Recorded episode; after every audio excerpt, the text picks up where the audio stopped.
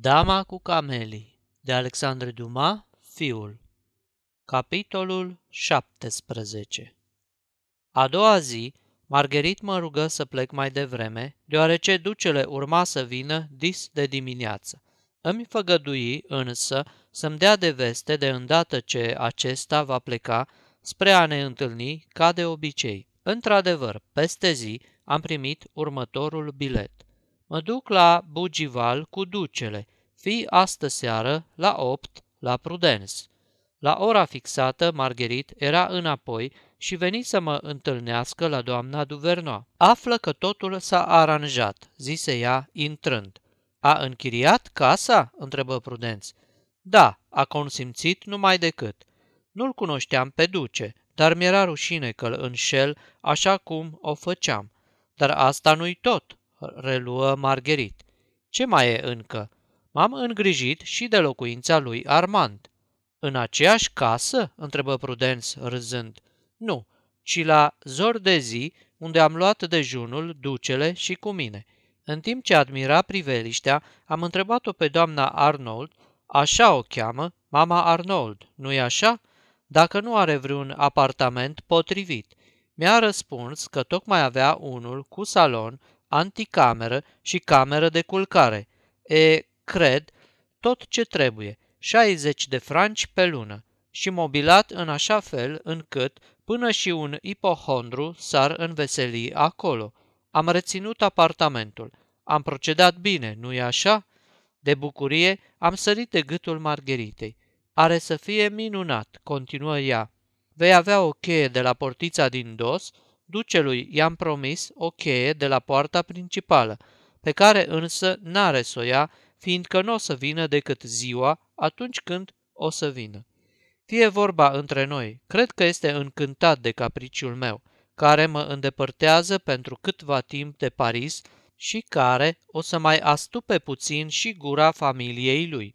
Totuși, m-a întrebat cum este cu putință ca eu, care mă simt așa de bine la Paris, m-am hotărât să mă îngrop la țară. I-am răspuns că sunt suferindă și că mă duc să mă odihnesc. N-a prea dat el crezare spuselor mele. Bietul bătrân este cumplit de bănuitor.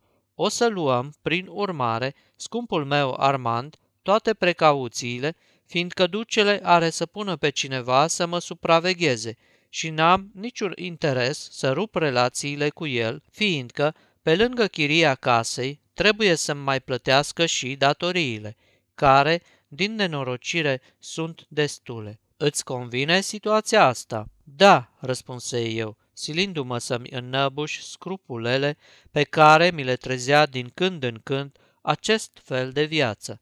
Am vizitat casa cu deamănuntul, o să ne simțim de minune. Ducele se va îngriji de tot. A, scumpul meu, adăugă ea, zvăpăiată, sărutându-mă, nu poți să te plângi că ești nefericit când un milionar îți așterne în persoană patul. Și când o să te muți? întrebă Prudence. Cât mai repede cu putință. Ei cu tine trăsura și cai? Iau cu mine toată casa. Cât am să lipsesc, ai să te ocupi tu de apartamentul meu. Opt zile mai târziu, Margherit intrase în posesia casei de la țară, iar eu eram instalat la zori de zi. A început atunci o viață despre care mi vine foarte greu să vorbesc.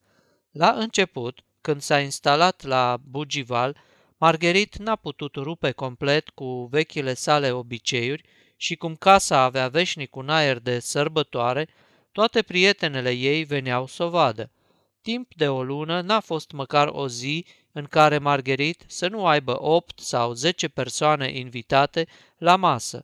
Prudence, pe de altă parte, își aducea toate cunoștințele și le făcea onorurile de parcă i-ar fi aparținut ei casa. Totul era plătit cu banii ducelui, cum cred că ușor îți poți închipui, și totuși se întâmpla din când în când ca Prudence să-mi ceară câte un bilet de o mie de franci chipurile din partea Margheritei.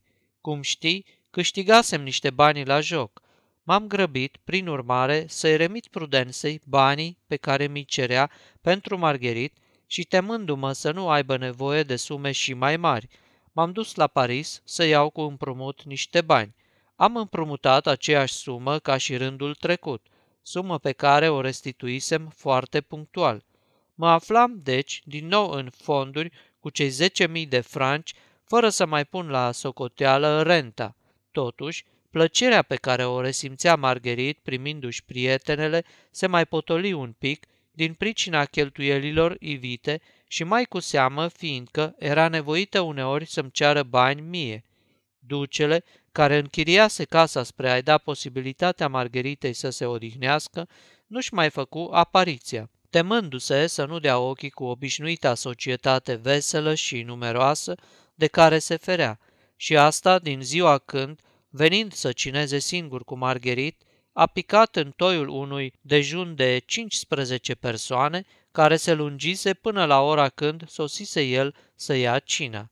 Fără să bănuiască nimic, a deschis ușa sufrageriei, dar, întâmpinat de un hohot general de râs, a fost obligat să se retragă brusc în fața veseliei obraznice a fetelor ce se aflau acolo. Margherit s-a ridicat de la masă, s-a dus după el în camera vecină și a încercat, pe cât i-a fost cu putință, să-l facă să uite această întâmplare. Dar bătrânul, rănit în amorul propriu, îi păstrase pică. I-a spus sărmanei fete cu destulă cruzime că se plictisise să tot plătească nebuniile unei femei care nu era în stare să-l facă respectat măcar la ea acasă și a plecat foarte mâniat. Din acea zi, Margherit n-a mai auzit nimic despre el. Zadarnic și-a expediat musafirii, zadarnic și-a schimbat obiceiurile, ducele n-a mai dat nici un semn de viață. Din toate astea, câștigasem eu, amanta aparținându-mi acum cu totul numai mie, iar visul mi se împlinise în sfârșit. Margherit nu se mai putea lipsi de mine. Fără să se îngrijoreze de ce avea să urmeze, că afișa în văzul lumii legătura dintre noi, iar eu ajunsesem să nu mai plec de la ea.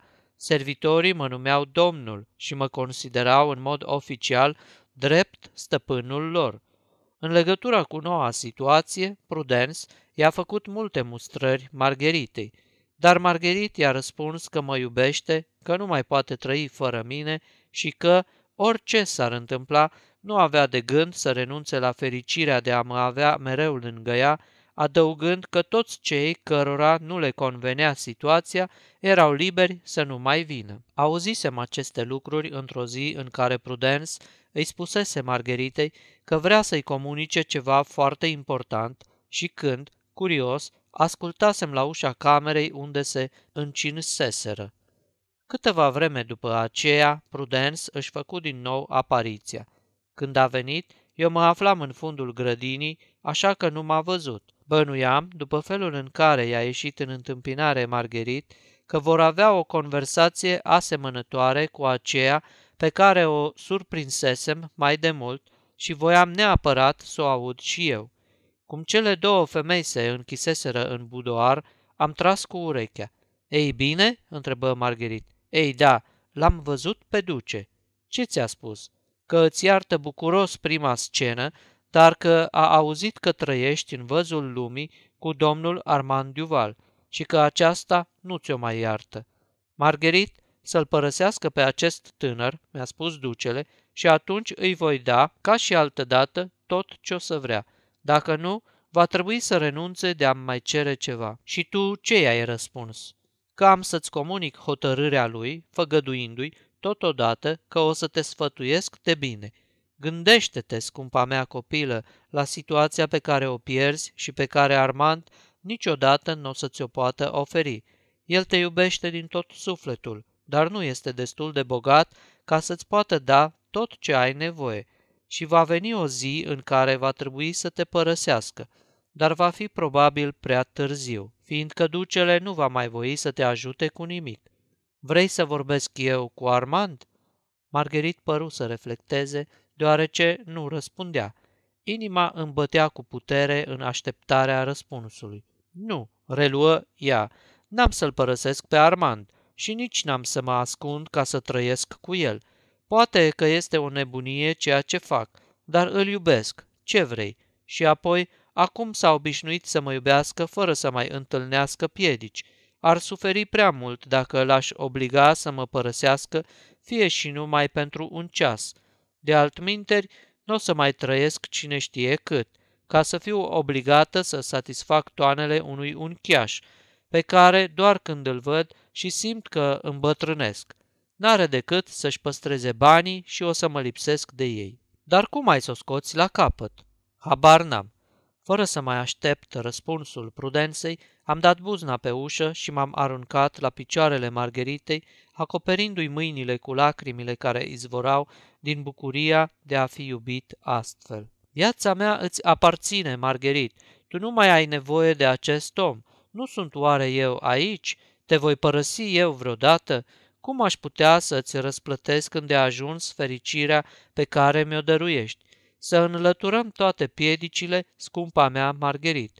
Noi ne iubim. Ce ne mai interesează restul? O, da, te iubesc, scumpul meu Armand, murmură ea, înlănțuindu-mi gâtul cu brațele. Te iubesc așa cum n-aș fi crezut vreodată că pot iubi. Vom fi fericiți, o să trăim liniștiți, iar eu am să spun adio pe veci acestei vieți de care roșesc acum. Iar tu niciodată n-ai să-mi reproșezi trecutul, nu-i așa? Lacrimile mă împiedicară să vorbesc. N-am putut să-i răspund Margheritei decât strângând-o tare la piept. Așadar, spuse ea cu o voce gâtuită de emoție, întorcându-se către Prudence, ai să relatezi ducelui această scenă și ai să adaugi că nu mai avem nevoie de el. Din acea zi n-a mai venit niciodată vorba despre duce. Margherit nu mai era ființa pe care o cunoscusem. Evita tot ceea ce ar fi putut să-mi reamintească viața în mijlocul căreia o întâlnisem. Niciodată vreo soție, niciodată vreo soră n-au avut pentru soțul sau pentru fratele ei dragostea și grija pe care le-a avut Margherit pentru mine. Această natură plăpândă era receptivă la toate impresiile, cu inima deschisă tuturor sentimentelor. Margherit rupsese cu prietenele, ca și cu obiceiurile ei, cu vechiul limbaj ca și cu risipa de altă dată. Văzându-ne cum ieșim din vilă ca să ne plimbăm cu barca drăguță pe care o cumpărasem, nimeni n-ar fi crezut vreodată că această femeie, îmbrăcată într-o rochie albă, pe cap cu o pălărie mare de pai și purtând pe braț o simplă pelerină de mătase, care să oferească de răcoarea apei, era una și aceeași Margherit Gautier, care, cu patru luni în urmă, provoca atâta alarmă cu luxul și cu scandalurile ei. Vai, ne grăbeam într-adevăr să gustăm din fericire, ca și cum am fi ghicit că ea va fi de scurtă durată. Trecuseră două luni de când nu mai puseserăm piciorul prin Paris. Nimeni nu venise să ne vadă, în afară de Prudence și de această Julie Duprat, de care ți-am mai vorbit și căreia Margherit avea să-i remită, mai târziu, emoționanta povestire pe care o am aici. Petreceam zile întregi la picioarele iubitei mele. Deschideam larg ferestrele care dădeau în grădină și priveam cum vara se cobora voios peste florile pe care le deschidea năvalnic sau, așezați la umbra arborilor, gustam alături această viață adevărată pe care nici Margherit, nici eu nu o înțeleseserăm până atunci. Margherit se minuna ca un copil de cele mai neînsemnate lucruri. Erau zile în care alerga prin grădină ca o fetiță de zece ani, după vreun fluture sau după vreo libelulă. Această curtezană, pentru care se cheltuiseră numai pe flori mai mulți bani decât i-ar fi trebuit unei familii ca să trăiască fericită, se așeza câteodată pe pajiște și privea o oră întreagă floarea modestă, al cărei nume îl purta. În această vreme, Margherit a citit și recitit de nenumărate ori Menon la Scott. Am surprins-o de multe ori făcând observații pe marginea paginilor. Îmi spunea întotdeauna că o femeie care iubește nu poate să facă ceea ce făcea Menon. De două sau de trei ori a primit scrisori de la duce – ea îi recunoscu scrisul și îmi dădu mie scrisorile, fără să le desfacă. Unele pasaje din scrisori mă făceau să-mi dea lacrimile. El crezuse că, închizându-și băierile pungii, o să o readucă pe Margherit la el, dar când s-a convins că acest mijloc era zadarnic, n-a mai putut rezista. I-a scris, cerându-i iarăși, ca odinioară, îngăduința de a veni din nou să o vadă, oricare ar fi fost condițiile puse de Margherit. Citisem așadar aceste scrisori stăruitoare care se repetau. Le-am rupt, fără să-i spun Margheritei ce conțineau, ferindu-mă să o sfătuiesc să-l revadă pe bătrân, deși un sentiment de milă pentru durerea bietului om m-ar fi îndemnat poate să o fac. Dar mă temeam că Margherit să nu vadă în acest sfat, datorită căruia ducele și-ar fi reluat vechile vizite, dorința mea de a-l obliga să reia cheltuielile casei. Mă temeam mai presus de orice ca Margherit să nu creadă că fug de răspunderea de a avea grijă de ea, indiferent de situația în care ar fi împins-o dragostea ce mi-o purta. Urmarea a fost că ducele, neprimind niciun răspuns, a încetat să-i mai scrie, iar Margherit și cu mine am rămas mai departe împreună, fără să ne pese de viitor. Sfârșitul capitolului 17